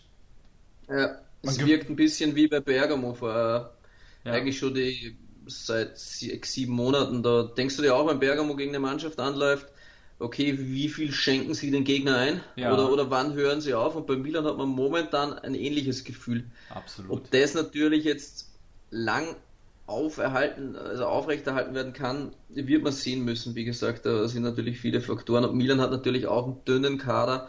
Sehr viele Leute dürfen vor allem in der Defensive oder auf der 6 nicht fehlen. Ja. Ähm, ja, okay, gegen Bergamo haben sie es jetzt geschafft, einige Ausfälle gehabt, 1-1 gespielt, aber ich glaube, über Wochen hinweg kann das Milan zum Beispiel bei Weitem nicht kompensieren. Da haben sie vielleicht einen Kader von 12, 13 Leuten, die wirklich gut sind oder qualitativ hochwertig sind. Juve hat da wahrscheinlich die doppelte Anzahl. Hm. Ja, das stimmt. Deswegen ist das eigentlich auch eine perfekte Überleitung zu einem Gerücht, was ich mit dir besprechen wollte. Und zwar wurde Alexei Miranchuk mit dem AC Mailand in Verbindung gebracht und das wurde sogar von Di Masio bestätigt, ja, was ich mhm. äh, ziemlich interessant war, äh, fand. Ähm, ich war überrascht, man hört das nicht alle Tage, dass ein Russe ähm, in der Serie A im Gespräch ist und äh, dann auch beim AC Mailand. Also ich wüsste auch nicht, wann der letzte Russe bei uns gespielt hat. Zudem ein Mann, den ich gegen Juve schon gesehen habe ähm, und auch in der russischen Nationalmannschaft und welcher mir sehr, sehr positiv aufgefallen ist. Deswegen muss ich sagen, habe ich mich erstmal über dieses Transfergerücht gefreut. Ähm, auch wenn viele vielleicht den Namen Miranchuk gar nicht wirklich kennen. Äh, wie ging es dir, als du es gelesen hast? Und äh, hast du den Spieler schon vorher öfters mal vernommen. Ja, ich habe ihn schon öfter vernommen, denn auch im Vorjahr war Miranchuk sogar mal, glaube ich, bei Barcelona im Gespräch. Also da gab es immer wieder mal Gerüchte, auch mit ja. äh, englischen Premier League Clubs. Ja. Und von dem her hatte man ihn schon am Schirm. Mhm. Ähm, ja, seine Statistiken sind äh, für einen Zehner in der russischen Liga ähm, auch gut. Mhm. Ähm, was mir selten passiert ist, dass ich mir natürlich nicht haben wir gewisse Spieler noch im Kopf, äh, wie der äh, war, aber das ist natürlich lange aus. Man muss das Ganze dann wieder auffrischen, sieht sich vielleicht das ein oder andere Video an. Und das passiert mir selten, dass ich nach Videos sehr begeistert bin von Spielern, denn man schafft es immer wieder da halt Highlight, Tore oder sonst irgendwas rauszuspielen. Aber bei Miranchuk ähm, ist es so, dass ich einfach finde, dass seine technische beschlagene Art trotz seiner extremen körperlichen Größe einfach so präsent ist, dass man das einfach nicht wegdividieren kann. Klar, es ja. ist die, nur die russische Liga, mhm. ähm, das muss man auch dazu sagen, aber er hat es auch auf anderen Level schon gezeigt und ich glaube, wenn das preislich äh, in einem ordentlichen Bereich bleiben könnte, würde ich Miranchuk als sehr interessanten Mann sehen, der vielleicht äh, in der variablen Spielweise von Pioli einige Positionen abdecken könnte gegebenenfalls auch mal Hakan Çalhanoğlu auf der 10 ersetzen. Ähm, ja, also wenn man da liest, die Russen möchten gern Laxalt haben, dann schlägt man eigentlich mit einer Klappe zwei Fliegen. Mhm. Ähm, man kann den Preis noch ein bisschen drücken. Also ja, Miranchuk, viele kennen ihn wahrscheinlich nicht, aber ich würde sagen, es wäre ein, ein cleverer Deal wahrscheinlich, wenn der Preis nicht zu hoch ist. Absolut, ja. Und äh, vor einigen Monaten hatte der Präsident von Lokomotive Moskau noch äh, 50 Millionen aufgerufen für ihn und jetzt durch die Corona-Pandemie ähm, ist der Preis natürlich gefallen. Plus, dass sein Vertrag nächstes Jahr ausläuft. Das spielt dann mhm. auch nochmal rein. Und wenn dann noch ein Laxalt mit äh, drin ist im Geschäft, dann könnte es für Milan einen wirklich sehr talentierten und flexiblen äh, Spieler zu, äh, zu sehr fairen Konditionen ähm, geben. Und ähm, was ich auch sehr überragend fand, war die Anzahl der tödlichen Pässe, die der Kerl gespielt hat in der russischen Liga. Das ist nur die russische Liga, aber ich meine, der hatte knapp 25 Spiele oder so. die Saison wurde ja abgebrochen und hatte mhm. 69 tödliche Pässe oder so. Also es war auf jeden Fall exorbitant hoch, ähm, wo ich echt aus dem Häuschen war. Und äh, er spielt ja momentan bei Lokomotive Moskau auf dem rechten Flügel.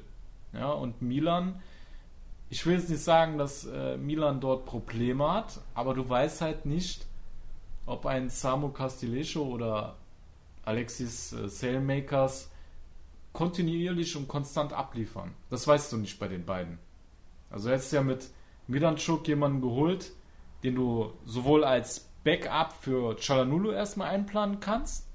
Und sollte einer der beiden nicht konstant abliefern auf dem rechten Flügel, dann kannst du den Milanchuk da auch hinstellen. Und dann hast du da im offensiven Mittelfeld drei so krass begabte offensive Spieler, die so flexibel auch alle sind, ob ein Rebic, wenn der ins Zentrum geht, ein Chalanulu, der plötzlich auf dem Flügel ist, ein Milanchuk, der plötzlich im Zentrum auftaucht. Wie will die gegnerische Defensive dieses Mittelfeld überhaupt noch ausrechnen? Weißt du, wie ich meine? Mhm. Und äh, vor allem interessant, Milanchuk ist Linksfuß. Wenn der von rechts ins Zentrum zieht, dann kann er auch direkt den Suso machen, ne? den, ja. den Suso in Topform, sage ich mal.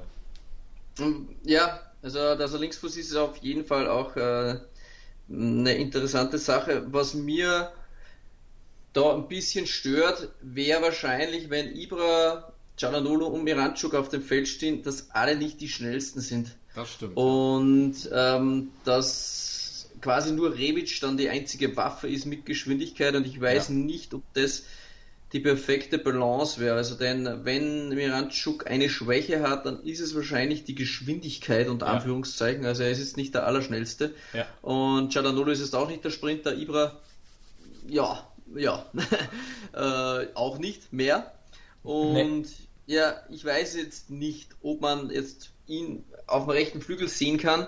Bin mir dann oft nicht sicher, hm, ob es da nicht besser wäre, wenn man jetzt Castillejo, Miranchuk und äh, Sailmakers für rechts sieht, ob es da nicht besser wäre, statt drei vielleicht Varianten eine Waffe für rechts zu holen. Ja, würdest du es machen, ja?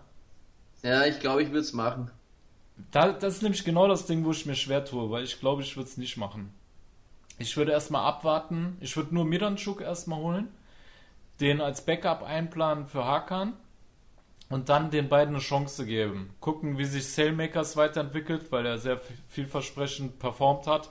Äh, Castillejo eigentlich auch immer wieder gute Spiele, auch teilweise über, also vor der Corona-Pause eigentlich auch konstant abgeliefert. Dann in der Corona-Pause, ja, okay, du spielst alle drei Tage. Kann sein, dass ihm das nicht gut getan hat und deswegen war er dann wieder äh, nicht gerade konstant. Dann kam auch die Verletzung hinzu. Aber ich will. Also irgendwo habe ich das Gefühl, mit dem Castillejo, das könnte noch was werden, ja. Und ja, Sailmakers, ja. Sailmakers finde ich einfach ein super Backup. Also ich glaube, ich würde da noch kein Geld investieren. Ich würde mir das erstmal anschauen wollen. Und mit Miranchuk hast du einfach einen Plan B. Oder einen Plan C, besser gesagt.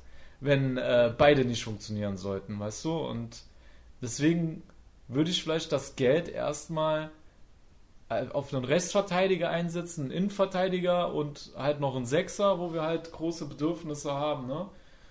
Äh. Wobei auf der Sechs haben wir keine großen Bedürfnisse, aber als Backup. Äh, als äh, Backup, ja. Genau. So in die ja. Tiefe des Kaders. Aber der Innenverteidiger, Posten, auch wenn Kier gerade gut ist, da könnte man wirklich noch ein richtiges Pferd holen. Und auf der Rechtsverteidigerposition, da sind wir uns, glaube ich, beide einig. Ja. Da haben wir auf jeden Fall Diskussionslos. Ja. ja. Aber wie wir letztens schon besprochen haben, und ich glaube, die, ähm, ja, Maldini hat gesagt, die äh, Transfersumme, die was für den Sommer bereitgestellt werden soll, soll diese Woche geklärt werden. Ja. Aber wir haben es im letzten Podcast schon gesagt, Milan hat jetzt schon 46 Millionen Euro eingenommen. Ja. Wenn Calabria dann noch geht, wären es wahrscheinlich 47. Ähm, und das heißt, wenn dann Elliot ja. noch ein bisschen aufstockt, ähm, dann wäre wahrscheinlich auch nach äh, Rechtsverteidiger und nach einem Innenverteidiger noch Kohle da. Ja. Und dann würde ich eben auf der 6 einen Mann ähm, für die Breite suchen, also einen, äh, äh, der, den du bringen kannst statt Benacer und Kessier, wo das Niveau nicht abfällt. Ja. Aber ja, das Geld, das man jetzt eigentlich für einen Stürmer bereitgelegt hatte, wo man meinte ja, dass ja Ibra gehen wird und Rangnick kommt, das mhm. Geld hat man ja jetzt auf der Seite und ich, ich würde Miranchuk wahrscheinlich als, als Hakan-Backup trotzdem sehen. Ja. Bona könnte die Rolle vielleicht auch übernehmen, wenn man ihn verlängert, muss man auch sehen. Es ist trotzdem die Frage, ob man Miranchuk unbedingt braucht, ähm, ob es nicht andere Personalien gibt, äh, jetzt nur weil die Situation günstig ist und weil sie Laxalt wollen. Ich bin mir nicht hundertprozentig sicher, es könnte ein smarter Deal sein, aber ich bin mir einfach beim rechten Flügel noch nicht sicher, ob da nicht ein Schwergewicht kommen sollte vom Kaliber Rebic auf der anderen Seite einfach.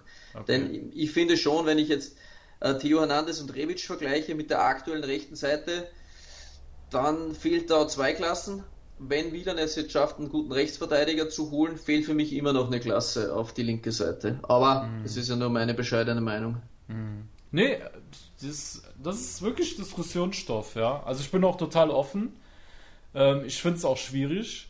Also ich muss selber nachdenken, was machst du? Hältst du fest an den beiden oder wie machst du es? Es ist wirklich schwer. Natürlich kannst ja, es du, ist könntest du so, dass, dass es so ist, äh, dass du jetzt sagst, okay, jetzt ist ein linker, äh, ein rechter Flügel im Gespräch, wo du fast bewusstlos wirst. Also so ist es ja. jetzt auch nicht, was, ja. dass ich jetzt einen konkreten Namen vorlegen könnte. Käser. Glaube nicht, dass Käser, Käser ein konkreter Name ist. Meinst du? Weil, nein, okay. Comiso, glaube ich, will 70 Millionen für den und das gibt ja. Milan doch niemals nee. aus. Nee, niemals. Ich glaube nicht, dass es ein konkreter Name ist. Wenn, wenn Käser in eine Region kommt von 45 Millionen, dann könnte man vielleicht in Käse investieren, wenn man dann noch Paket damit eintauschen kann oder sonst irgendwas. Ja. Aber für die aktuell ausgerufene Summe, da zieht selbst Juve nicht mit. Und ja. Ich finde das zu viel, ja. Also für mich ist es eh eher noch Domenico Berardi, der über die rechte Seite richtig gefährlich oh, sein kann, der, ja. der, sich jetzt wieder sehr gut erholt hat, oh, ja. nachdem er auch mal ein wenig verletzt war, der total unterm Radar läuft. Viele ja. reden ja jetzt von Caputo und von Boga und ich finde, das wäre eine gute Möglichkeit für Milan, den Milan-Töter, wie ich ihn so schön nenne, der hat ja Milan ein paar Mal abgeschlachtet mit Hendrix früher, ähm, dass man sich da vielleicht um Berardi annehmen könnte. Und ich glaube nicht, dass der viel teurer als 30 Millionen sein würde. Ja, Berardi war wirklich ein sehr smarter Transfer. Du könntest im Gegenzug Alexis Sailmakers Richtung Sassuolo ausleihen, vielleicht auch verkaufen. Keine Ahnung, wie geil die ja. auf den sind. Ähm, zumindest ausleihen. Er muss ja nicht Richtung Sassuolo gehen, aber man könnte Sailmakers generell ausleihen, dass er woanders kontinuierlich spielt, weil der hat auf jeden Fall Potenzial. Ja, er hat er. Ne? Und dann kannst du mit Berardi und äh, Castillejo auf rechts hast du einen richtig geilen Flügel am Start. Doch, ich bin da, ich bin dabei, ich bin bei dir. Du hast mich überzeugt. Ja, wenn ja, du jetzt wirklich sagst, du bekommst einen starken Rechtsverteidiger und dann hast du Berardi auch noch, Geil. dann fällt die linke Seite zur rechten nicht ab. Ja. Und äh, ja. ich denke mal halt, Milas Anspruch ist es, zukünftig in der Champions League zu spielen. Ja. Und da brauchst du halt einfach Qualität, um dich gegen die anderen Mannschaften, die sehr starke Kader haben, dann einfach durchzusetzen. Und das wird auch nicht leicht werden. Ja. Aber äh, das müssen einfach die Wartungshaltung sein. Ja. Ja, es hängt halt immer vom Namen ab. Wenn du mir mit Berardi kommst, sage ich, okay, unterschreibe ich. Ja, wenn man den wirklich bekommt. Aber man muss halt gucken, welche Namen werden da gehandelt und machen wir jetzt da wirklich also optimieren wir damit unseren Angriff oder eben genau. nicht. Ne? Weil ich finde, wir, wir haben keine Schwachstelle gerade auf dem rechten Flügel. Es ist keine Schwachstelle. Schwachstelle ist für mich der Restverteidiger-Posten. Genau. Und äh, den rechten Flügel kann man optimieren, sagen wir es so. Aber dann muss auch wirklich ein richtig krasses Pferd kommen. Berardi wäre für mich ein krasses Pferd. Also da bin ich absolut bei dir. Gut. äh, haben wir das auch geklärt. Was denkst du, worüber so, sollten wir noch reden? Puh, worüber sollte man noch reden? Ähm, äh, Gigi Donnarumma hat jetzt 50% seiner Elfmeter in der heurigen Saison gehalten. Das ist ja. auch eine Statistik, die sich sehen lassen kann. Ja, 4 von 8. Ja, also ähm, sehr, sehr stark. Ja. ja. Rechtsverteidigerposition könnte man vielleicht schon kurz reinpacken. Also es werden ja da immer wieder Namen gehandelt. Jetzt der Emerson von Betis Sevilla, aber den hat Barcelona jetzt ausgeliehen, ja 18 Monate nach Betis. Ja. Barca müsste da quasi Strafe zahlen an Betis und diese Strafe würden sie aber gern Milan draufhauen. Klar. Ähm, auf den Preis, ja, sind ja auch nicht dämlich, brauchen auch Kohle, die wollen ja Lautaro Martinez scheinbar immer noch verpflichten. Ja, ja, ähm, jetzt soll es sich ja da bei 30 Millionen verlaufen. Ja. Ähm, einerseits, wenn ich jetzt die Statistiken hernehme, wir müssten da wahrscheinlich jemanden, einen Journalisten befragen, der sich mehr mit der spanischen Liga beschäftigt, aber rein statistisch gesehen ist der Emerson einer der besten er hat neun Scorerpunkte auf der Rechtsverteidigerposition. Da gibt es sehr wenige, die da mithalten können. Ich glaube, mhm. Trent Alexander-Arnold und wenn man Hakimi sehen will, auch. Mhm. Ähm, als Rechtsverteidiger. Er ist 21 Jahre jung und Brasilianer. Brasilianer haben bei mir ohnehin gleich einen kleinen Bonus.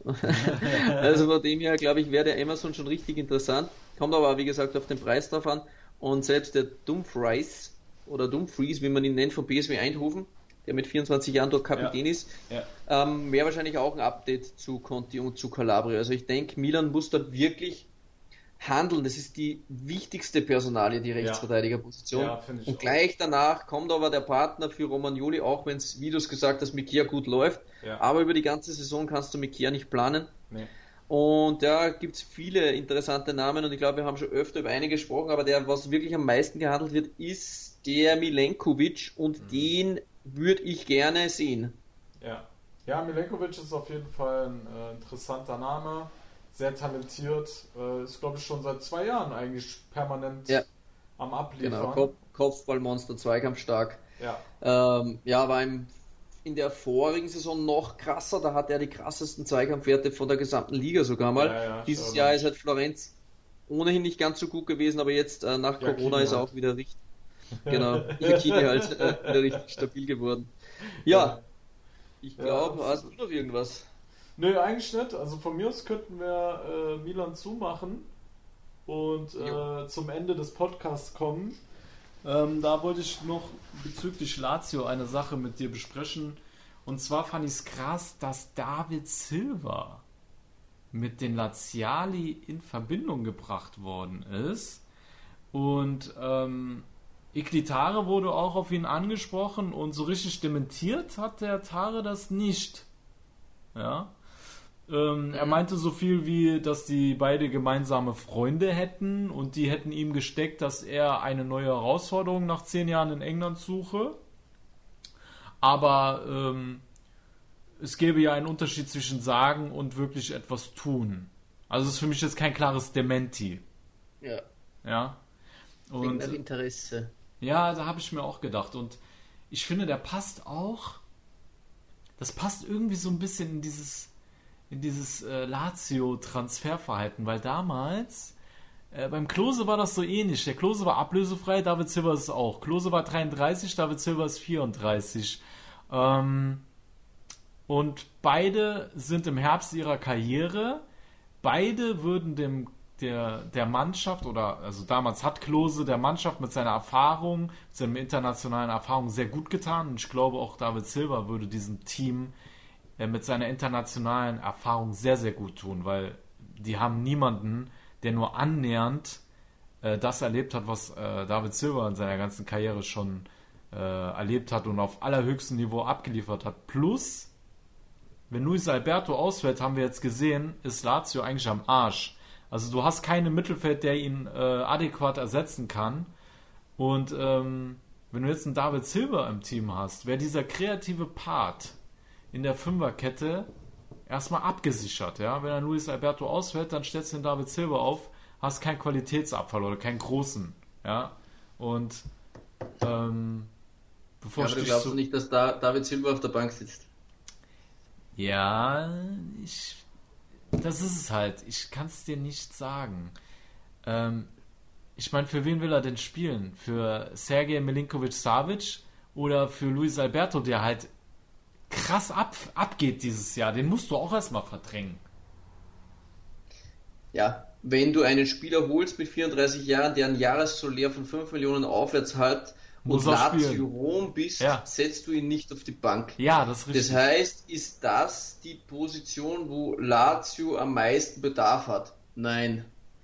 Aber hast du die Möglichkeit, einen Spieler mit dieser Qualität zu verpflichten, ist es eigentlich deine Aufgabe, äh, den Platz Spieler davon zu überzeugen, dass er kommt, ja, Platz zu schaffen. Ja. Jetzt hast du ein Problem.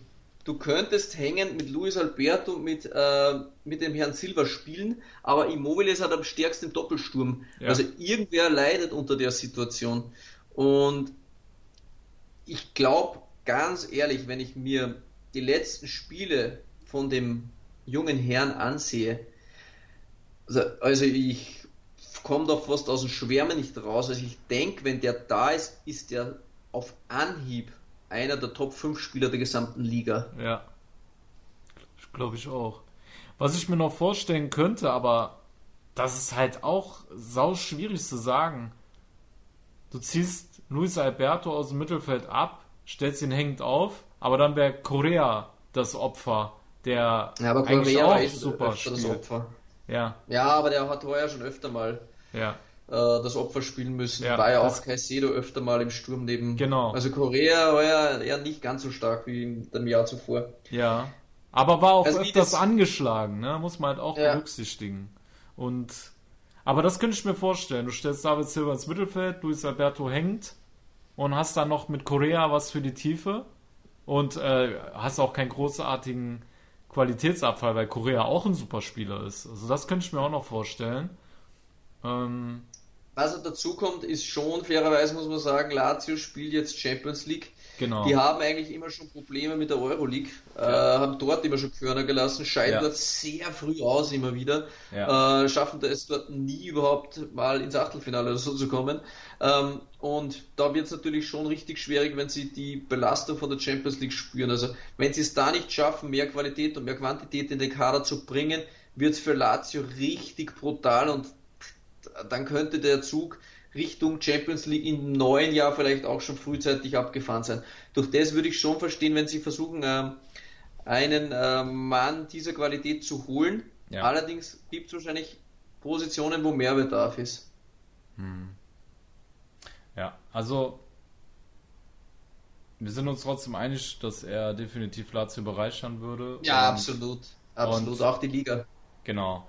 Ähm, ich habe mir mal gedacht, ich frage unseren 90 Plus Korrespondenten Chris McCarthy, der sich in England ja sehr gut auskennt, äh, für wie Ja. realistisch er die Gerüchte um David Silva Nee. äh, hält und ja, ob er denkt, dass David Silva, ähm, der ist ja mittlerweile auch schon 34, ob er noch was drauf hat. Und das war seine Antwort. Ja, David Silva war einer der überragenden Spieler des letzten Jahrzehnts in der Premier League. Das steht außer Frage. Er war auch schon so diese, diese treibende Kraft der Citizens auf dem Weg zu einer, zu einer Top-Mannschaft ähm, in den letzten zehn Jahren. Ähm, seine Übersicht, äh, sein, sein Passspiel, seine Kreativität und Genialität, das ist schon äh, herausragend mit anzusehen. Trotzdem muss man natürlich sagen, dass er mit 34 Jahren auch nicht mehr derselbe Spieler ist wie vor, wie vor ein paar Jahren noch. Ähm, Pep Guardiola hat ihn auch nicht mehr in diesen Top-Spielen so sehr vertraut wie früher. Beide Spiele gegen Liverpool saß er 90 Minuten auf der Bank, auch gegen Leicester, Man United, Tottenham. Also da merkt man schon, dass er natürlich einen Tick nachgelassen hat. Trotzdem zeigen alleine diese 16 Torbeteiligung dieses Jahr mit 34 Jahren, ähm, dass er immer noch auf dem hohen Level spielen kann. Zwar nicht mehr auf dem allerhöchsten, aber immer noch auf einem sehr hohen Level. Und da kann ich mir vorstellen, dass äh, Lazio für ihn eine gute Adresse ist. Eine Mannschaft, die in einer Top-Liga ähm, um die Champions League-Plätze spielt, ähm, international vertreten ist. Also da kann er schon noch ein Leistungsträger sein, eben auch weil er ein Spieler ist, der, der gut altert, sprich ähm, seine Physis, seine Schnelligkeit und so weiter. Ähm, das ist für sein Spiel nicht so wichtig. Ähm, er lässt eher den Ball laufen, ähm, er, er setzt seine Mitspieler in Szene und dafür braucht es vor allem seine Spielintelligenz und äh, die hat natürlich nicht nachgelassen. Jetzt bleibt es natürlich abzuwarten, ähm, was David Silva will. Es gibt auch Gerüchte, dass er ähm, Interessenten in den Vereinigten Arabischen Emiraten hat, in der amerikanischen MLS, ähm, die ihm natürlich allesamt äh, hochdotierte Verträge anbieten können. Und jetzt muss man eben abwarten, ob Silva eher nochmal einen schönen ähm, hochdotierten Vertrag zum Karriereausklang möchte. Das möchten ja viele Spieler, ist auch gar nicht verwerflich nach so einer überragenden Karriere. Oder ob er jetzt noch mal ein paar Jahre lang auf einem sehr hohen Niveau bei Lazio spielen möchte. Ich denke, Lazio muss natürlich auch ihm ein ansprechendes Gehalt bieten und natürlich die Perspektive, wie es in den nächsten ein, zwei Jahren aussieht.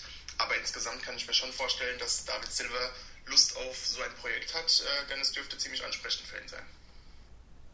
Jo, vielen Dank, lieber Chris McCarthy von 90 Plus, für deine Expertise und Liebe Follower, es tut uns echt leid. Sascha und ich haben massive Störungen gerade mit unserem Aufnahmeprogramm und mit der Verbindung, aber wir glauben, der Server ist überlastet oder äh, er funktioniert einfach nicht. Wir müssen jetzt den Podcast an dieser Stelle dicht machen. Wir hatten jetzt schon knapp zweieinhalb Stunden Zeit investiert und immer wieder waren äh, die Tonspuren von mir oder vom Sascha weg. Und somit, ja, sorry an die Feinlage, die nicht zum Zug gekommen sind. Wir werden uns revanchieren und, und äh, für die anderen vielleicht mal beim nächsten Mal etwas länger machen. Aber wir müssen das Ding hier und jetzt zu Ende bringen. Vielen Dank noch unseren Partnern und, und den Patreons, die uns äh, tatkräftig unterstützen. Vielen, vielen Dank für das und äh, ja, ciao, bis zum nächsten Mal. Jo, ciao, liebe Tifosi und sorry. Calcius Jamo Neu. Der Serie A Talk. Auf meinsportpodcast.de. Wie baut man eine harmonische Beziehung zu seinem Hund auf? Puh, gar nicht so leicht. Und deshalb frage ich nach, wie es anderen Hundeeltern gelingt, beziehungsweise wie die daran arbeiten. Bei Iswas Dog reden wir dann drüber. Alle 14 Tage neu mit mir, Malte Asmus und unserer Expertin für eine harmonische Mensch-Hund-Beziehung, Melanie Lippisch. Iswas Dog mit Malte Asmus.